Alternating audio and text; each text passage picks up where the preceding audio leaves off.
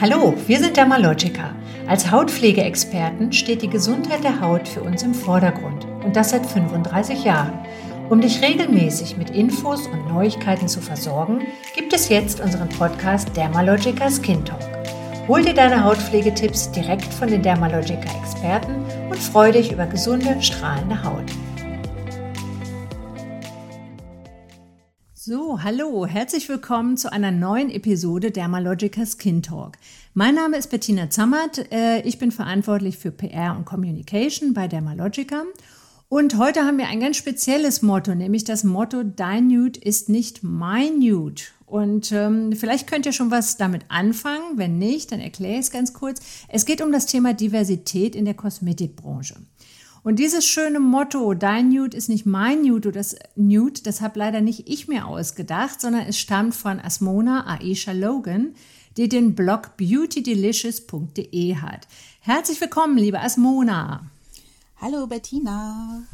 Hi. Vielen, vielen Dank für die Einladung zu dem Podcast. Ja, sehr gerne. Also das ist ja ganz spannend. Und zwar geht es ja los. Ähm, damit, dass du wahrscheinlich eine der allerersten warst, die überhaupt mit dem Bloggen angefangen hat, denn du warst schon, bist schon seit 2009 dabei. Das ist also schon wirklich eine lange Zeit.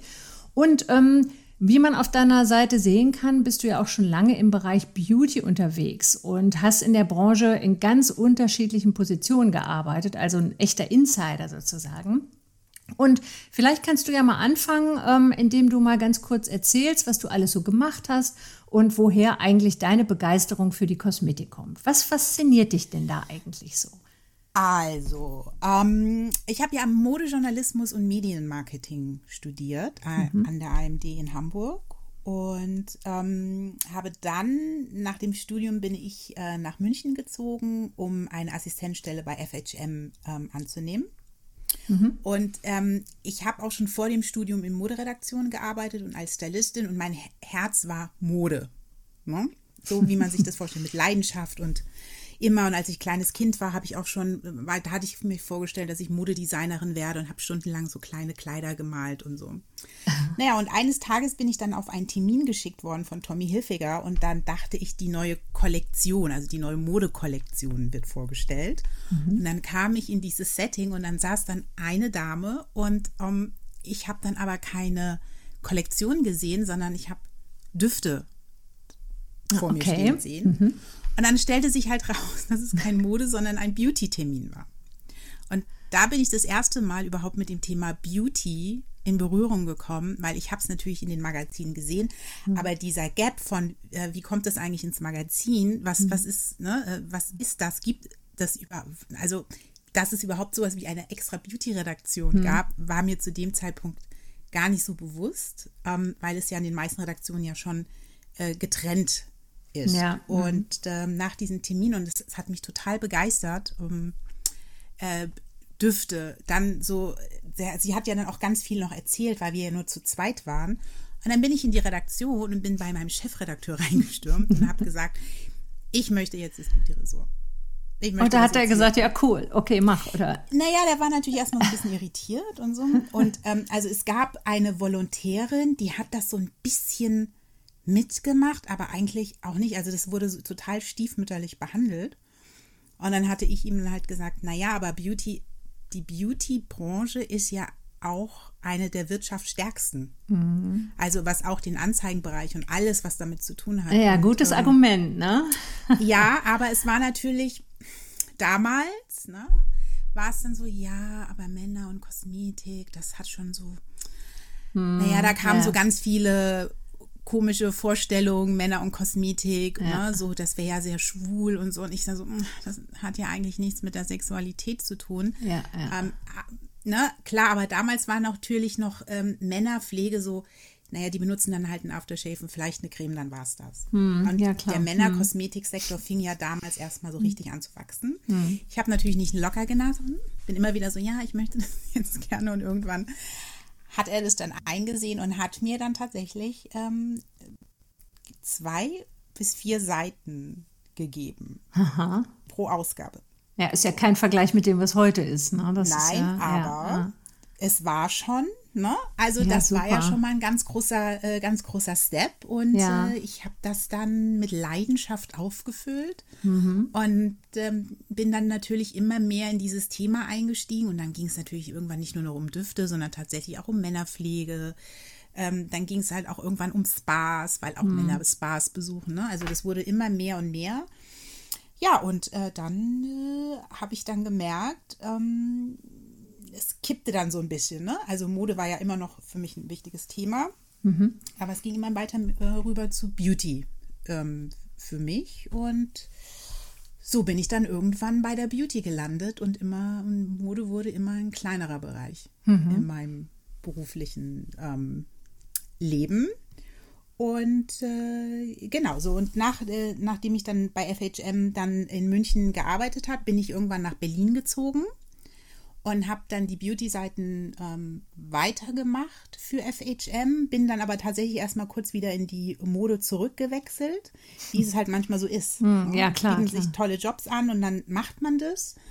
Ähm, und dann ähm, war ich irgendwie, glaube ich, viereinhalb Jahre oder so war ich in Berlin.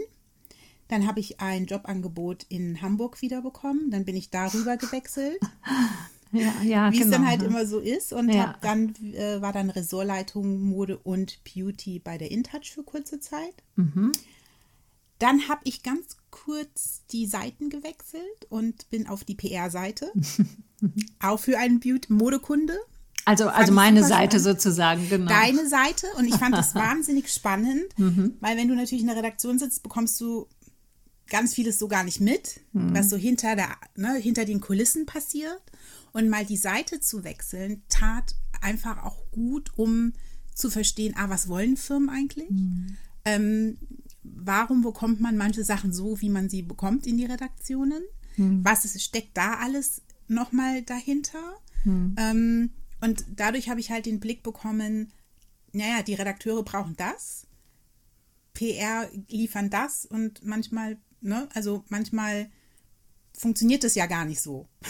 Ja, das, das kenne ich ja auch von meiner, tatsächlich von meiner Arbeit. Das ist ja genau immer der Punkt. Ne? Also von meiner Sicht immer zu gucken, wie formuliert man Themen oder wie arbeitet man bestimmte, wenn es Lancierungen gibt, wie arbeitet man das aus, dass in der Redaktion äh, das auf Interesse stößt und natürlich bestenfalls auch eben im Grunde in die Magazine und, und Online-Macs kommt. Ne?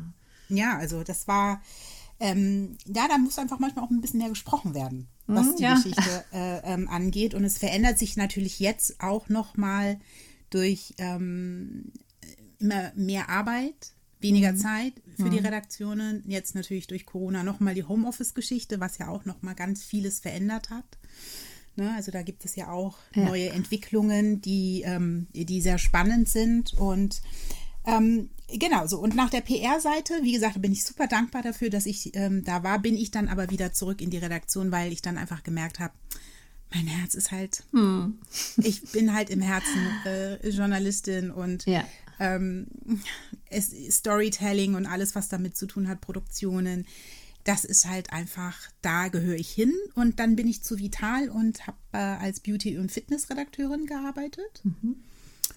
Und habe dann aber letztendlich mich selbstständig gemacht, 2009 als äh, Beauty- und äh, Moderedakteurin oder Journalistin und habe parallel dazu ähm, Beauty Delicious gegründet. Ja, und da bin ich ja mal ganz gespannt. Also wir hatten ja schon Austausch. Das heißt, ich habe jetzt allen, die uns zuhören, schon mal etwas voraus. Ich war schon auf deiner Seite, die ein oder anderen vielleicht auch schon mal von den Hörer und Hörerinnen.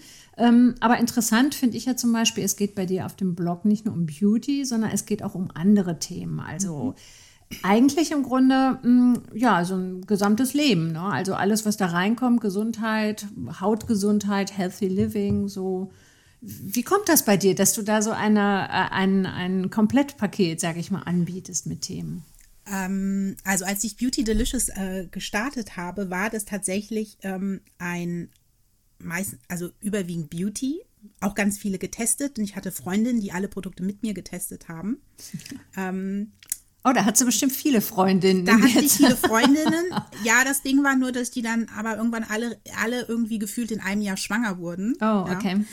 Ähm, und hat sich das relativ schnell erledigt mit diesen ganzen Geteste, weil die natürlich da keine Zeit mehr hatten. Ja, klar. Und ähm, ich hatte dann noch natürlich, weil ich wie gesagt aus der Mode komme, noch ein bisschen Mode drin. So. Mhm. Mhm. Aber ein Blog ist ja was Persönliches. Mhm. Und der wächst letztendlich auch mit meinem Leben mhm.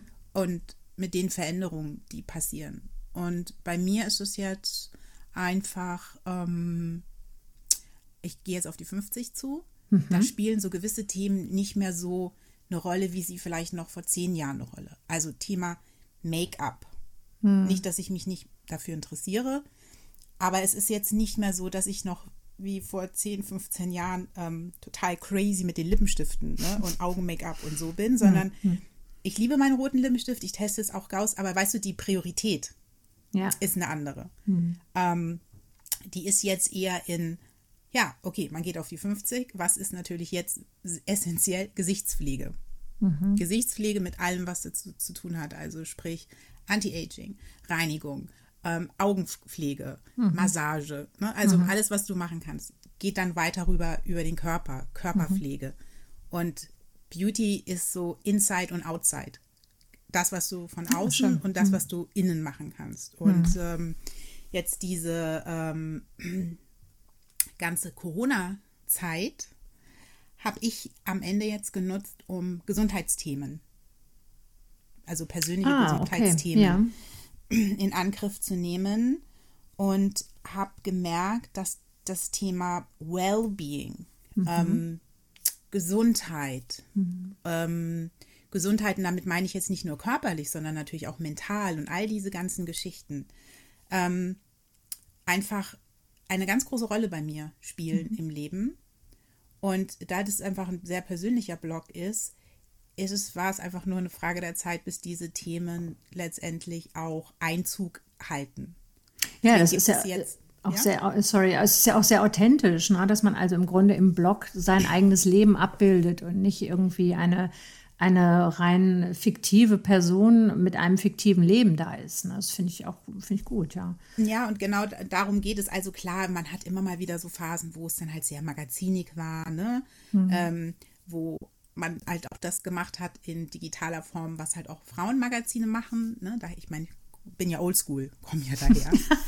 ähm, aber ich habe einfach auch das Feedback bekommen, dass die interessantesten Geschichten sind, das sind die, die wirklich von mir kommen. Hm. Und was mein Leben betrifft. Und mein Leben ist ja nicht nur Beauty, sondern hm. es sind ja ganz viele andere Themen, sei es jetzt äh, Feminismus, hm. ähm, sei es äh, Selbstverwirklichung, jetzt, wie gesagt, auf die hm. 50, gehe jetzt auf die 50 zu, zu und da überlegt man sich halt nochmal, ne? Also wo, wo, wo geht jetzt die Reise eigentlich hin? Ist es okay, so ist mein Leben so, wie es jetzt ist, super? Gibt es Sachen, hm. die man verändern möchte? Verlässt man seine Comfortzone, um vielleicht nochmal was ganz Neues zu machen? Und das sind ja Themen, die beschäftigen ja nicht nur mich, gerade in dem Alter, sondern ja ganz viele andere Frauen ja auch. Und ähm, es wäre ja sehr eindimensional, wenn ich nur Beauty schreiben würde. Aber das Leben so reich ist und ich so viele Themen habe, über die ich was sagen kann. Also hat sich das letztendlich na, so entwickelt, dass da äh, natürlich auch Thema Rassismus, Thema ähm, Nachhaltigkeit ähm, mhm. mit reinkommt. Ähm, Female Empowerment, nenn, ne, nenn, es, nenn es, was du möchtest. Hm. Ähm, und deswegen findet man natürlich auch äh, zum Beispiel Thema ähm, kinderfrei. Ich kann keine Kinder bekommen. Mhm, so, okay. das ist für viele Frauen ja auch ein Thema. Ja. Und da habe ich irgendwann mal einen Artikel geschrieben. Ähm, das heißt, der heißt äh, kinderfrei und Spaß dabei. Und den wollte ich eigentlich nur für mich schreiben, ja. weil da ist auch schon eine sehr ähm, lange Leidensgeschichte steht hinter diesem Artikel, dass ich mir, dass ich entschieden habe, meine Gebärmutter zu entfernen. Also okay. Das ist eine ganz gesundheitliche Geschichte.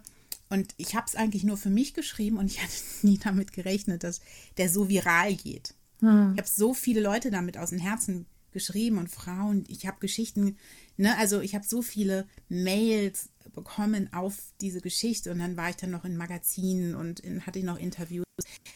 Und da dachte ich, wow.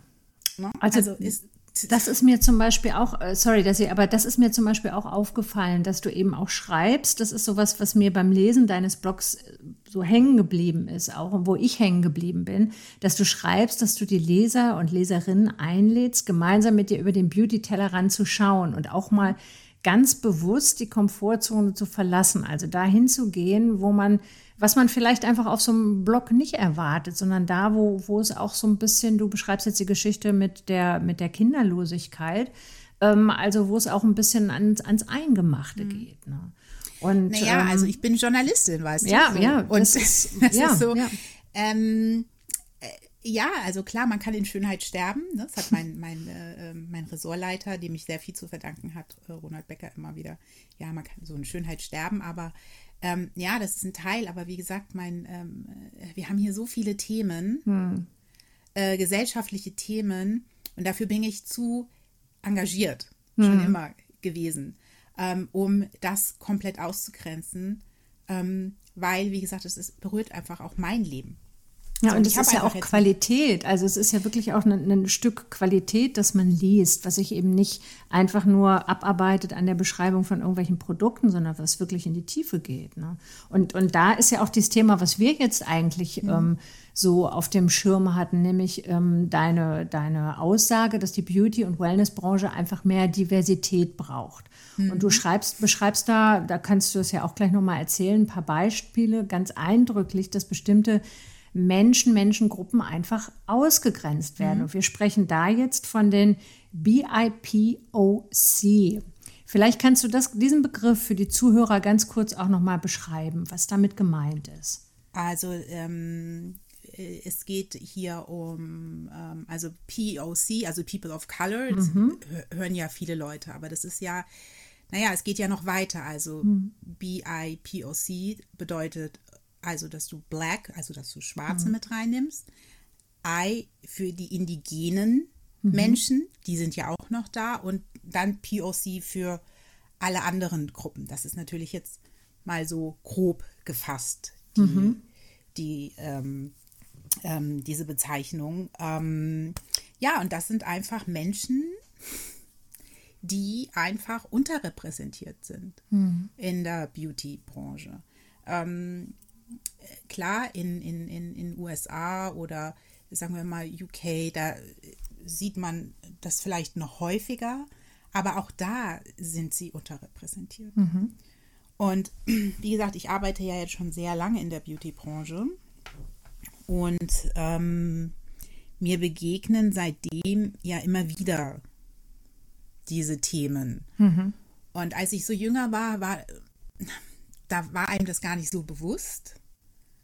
Aber je älter ich wurde, desto klarer habe ich gesehen, also auch so den, den ganzen Zusammenhang, wie, ähm, wie, nur, wie dieser, Euro, dieser eurozentrische Blick ja, ja. in der Beauty-Branche. Hm.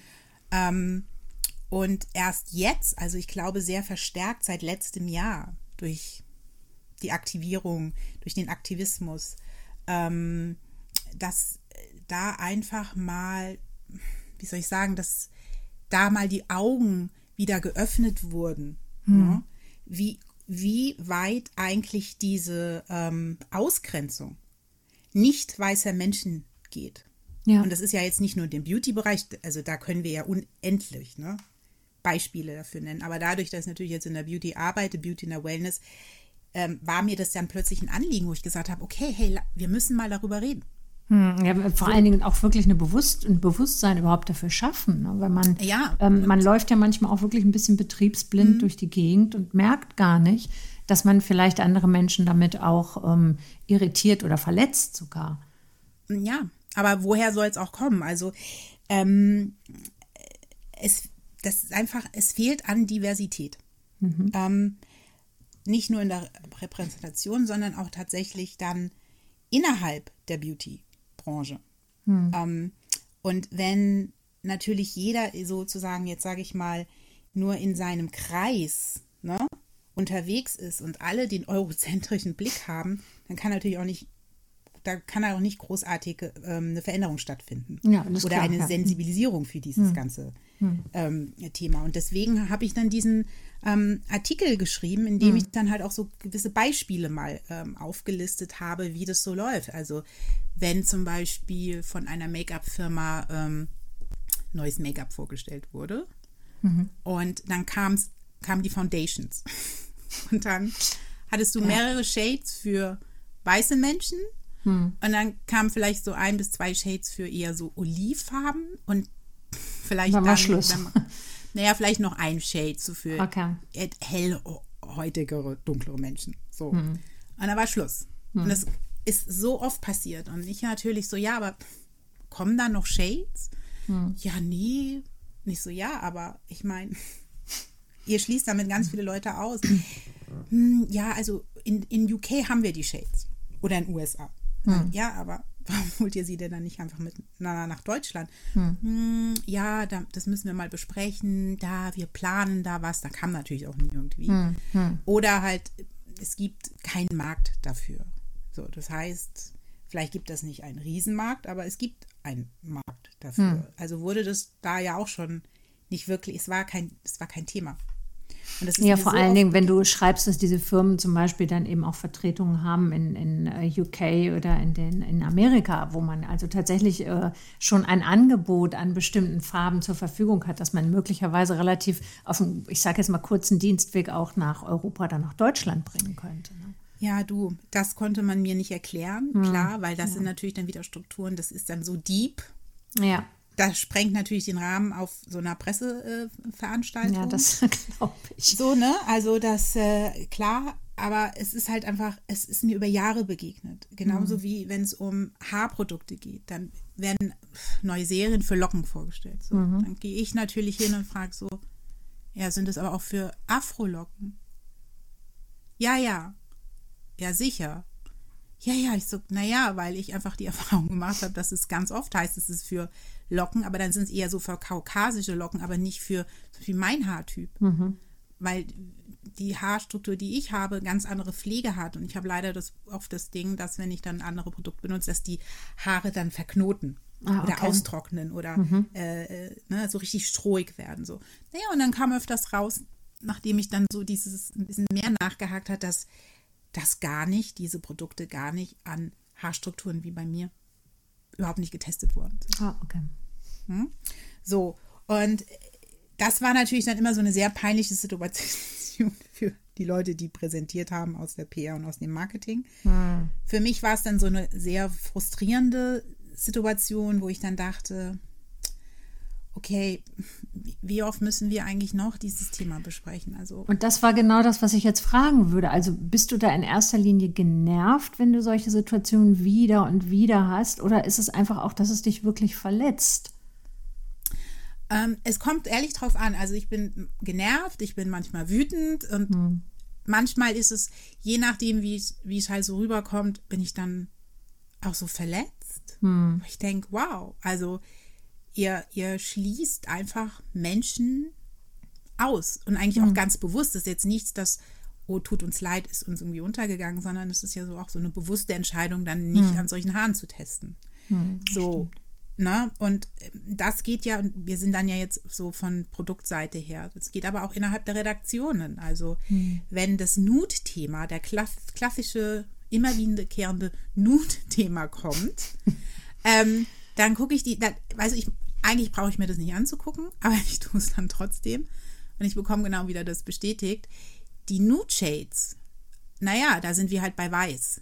Ne? Also innerhalb dieser weißen Range gibt es dann die Nudes. Da reden wir hier vom Beige. Aber Nude bedeutet ja natürlich. Das heißt, wenn wir über Natürlichkeit sprechen, dann müssen wir aber jedes Spektrum von ganz, ganz hell weiß bis ganz, ganz dunkel schwarz nehmen. Und genau das findet dann in Redaktion auch nicht statt. Das kommt jetzt so ein bisschen. Aber im Gro, wenn du eine deutsche Zeitschrift aufschlägst und es geht nur Thema. geht Dann weißt du schon, was du da zu lesen hast, ja. Oder ja, zu sehen da weiß ich bekommst, schon, ne? okay. So, und ähm, ich weiß noch aus meiner Zeit, als ich ähm, dann Produktionen gemacht habe und ich habe dann gesagt, so ja, lasst uns doch mal ähm, ähm, schwarze Models buchen. Da hieß es, du Asmona, ähm, damit, nee, das machen wir nicht. Ich so, hm. ja, warum nicht? Naja, da fühlen sich die Leser und die Leserinnen nicht angesprochen. Und wenn du jemanden so aufs Cover packst, dann ähm, ist das nicht äh, verkaufsfördernd. Mhm. Bam. Also, ja, das ist, das ist, kriegst du wow. es um die Ohren gehauen. Ne? Ja. ja, und das ja. war echt so, das ist verletzend. Ja, das kann ja, ich mir vorstellen. Sowas. Ja. Da war ich aber halt noch jünger. Heute, wenn mir jemand das sagen würde, dann würde ich natürlich ganz anders darauf reagieren. Äh, na, es ist ja auch so eine Sache. Ja, okay, klar. Aber das ist ja auch so eine Sache, wirklich, man, dass, man, dass man die Sehgewohnheiten auch mhm. ändern muss. Und das hast du ja. ja. auch beschrieben, dass du sagst, dass, es dir, dass du dich gewundert hast, dass in vielen ähm, äh, Fotos oder wenn es, wenn es um Reportagen oder Strecken geht von exklusiven oder überexklusive Wellness-Hotels, dass du da ganz selten Menschen siehst, äh, also Menschen aus der BIPOC-Gruppe, du siehst, ich muss auch gerade so ein bisschen, ähm, die als Gäste da sind, sondern ja. meist als Servicepersonal. Ich meine, mhm. das ist ja, das ist nun auch wirklich krass. Das ist mir natürlich wirklich echt nicht aufgefallen. Und da habe ich so für mich auch festgestellt, dass es wirklich wichtig ist, dass man anfängt, die eigenen Sehgewohnheiten auch mal zu hinterfragen. Ne? Und ja. ähm, mhm. vielleicht von dir jetzt auch noch mal abschließend, ähm, was hast du konkret ähm, jetzt für Wünsche an die Kosmetikbranche oder auch an die Marken, Kosmetikmarken? Was denkst du, was sollte sich jetzt sehr schnell ändern? Mm, also ich finde, dass das Thema Diversität ähm, dass man wirklich, und das meine ich wirklich, daran geht an das Thema.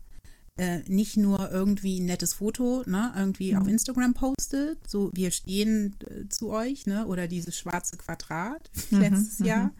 Und dann war es das. Mhm. Ähm, sondern dass man wirklich deep geht und sagt, ähm, okay, wo stehen wir hier? Äh, wie sind eigentlich unsere Einstellungen dazu? Also die ein, eigenen Einstellungen müssen hinterfragt werden. Hm. Bieten wir überhaupt den Raum für mehr Diversität. Ne? Also hm. das fängt ja schon dabei an, fühlt sich jemand überhaupt ähm, gesehen in einer Firma? Ne? Weil es fehlt ja auch an Nachwuchs, wenn es um Diversität geht. Ähm, dass sich Gruppen oder Ethnien überhaupt ähm, selbst in so einer Beauty-Branche oder in einer Spa-Branche überhaupt sehen. Dieser mhm. Weg muss ja auch geebnet werden. Mhm, stimmt, so, ja. und da heißt es ja Repräsentation ähm, ist wichtig, aber wenn ich nie repräsentiert werde, denke ich auch nicht, wenn ich dann irgendwie 15 oder 16 bin, hm. hm. vielleicht könnte ich ja irgendwie in der Spa-Branche anfangen. Absolut, ja. Ne? Oder als Beauty-Redakteurin, ne? wenn ja, ja, genau. du dich aber da nie repräsentiert siehst.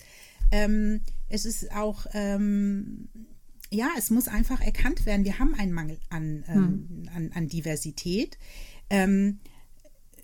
Es muss die Leute, die es betrifft, denen sollte einfach zugehört werden. Mhm. Man sollte bereit sein, dazu zu lernen und Fragen zu stellen, ähm, den Kontakt zu den richtigen Menschen auch mal suchen, mhm. um sich vielleicht irgendwie Hilfe zu holen, ähm, um die Sensibilisierung überhaupt voranzutreiben. Also ich ähm, weiß nicht, ob du dich daran erinnern kannst, es gab ja mal, ähm, ich glaube, alles Jahr, da hat ähm, ein Bild genommen von einer schwarzen Frau mit einem wunderschönen Afro. Mhm. Hm? Und hat dieses Bild genutzt zum Thema Bad Hair Day. Ah, okay. Und da kannst du dir vorstellen, was passiert ist. Hm, ja, und ja. es war ein Riesen, das Social Media Team hat auch dermaßen versagt, ähm, hat es überhaupt nicht ernst genommen, was natürlich noch mehr dazu geführt hat, dass das Riesenwellen geschlagen hat. Hm. Ähm, ich habe das gesehen und habe dann einen Leserbrief geschickt mhm. an glaube ich, an genau an die PR-Verantwortliche. Ja. Ähm, habe das auch alles mal so erklärt, warum das so, so überhaupt nicht funktioniert und so weiter. Und habe auch eine richtig, ich hätte es nicht gedacht, aber ich habe eine richtig tolle Antwort bekommen. Mhm. So. Und als ich dann aber gesagt habe, du, was hält, was haltet ihr davon, dass wenn, wenn wir einfach, man kann ja auch mal einen Workshop dazu machen. Mhm. Ne? Einfach reinkommen und mit den Leuten sprechen, auch Social Media Team, wie geht man es an, dass sowas erst überhaupt nicht passiert. Ah ja, ja. Mhm. Ähm, weil, wenn man es nicht weiß, wenn man nicht damit lebt, wenn man nicht Kontakt zu Menschen hat, die das betrifft, dann hat man oftmals die Sensibilisierung gar nicht dafür. Hm. Also holt man sich doch vielleicht jemanden rein, der einem einen Workshop gibt, damit mhm. die Leute sensibilisiert sind, die es betrifft. Und da meine ich auch die Führungsebene mhm. damit. Naja, was passiert so? Nein, nein, äh, vielen Dank für das Angebot, aber wir klären das intern. Ja, aber wie willst du es denn intern klären? Ja, ja. Ne, wenn es intern ja schon nicht, also ist ja, es, es funktionierte ja schon nicht, sonst wäre hm. jetzt gar nicht zu diesem Post gekommen. Hm.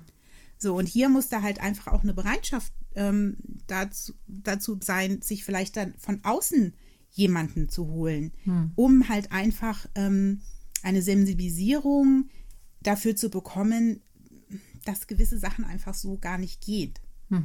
Wie sie gehen. Ja, also da, das ist sowas, was ich natürlich auch ähm, aus unseren Gesprächen, beziehungsweise jetzt auch aus, aus ähm, unserem Gespräch jetzt mitnehme, dass das Thema Sensibilität oder sich selber für unterschiedliche Sichtweisen zu sensibilisieren, natürlich auch eine Voraussetzung dafür ist, dass man im Grunde niemanden ausgrenzt und dass man eben tatsächlich auch Diversität wirklich lebt. Ne?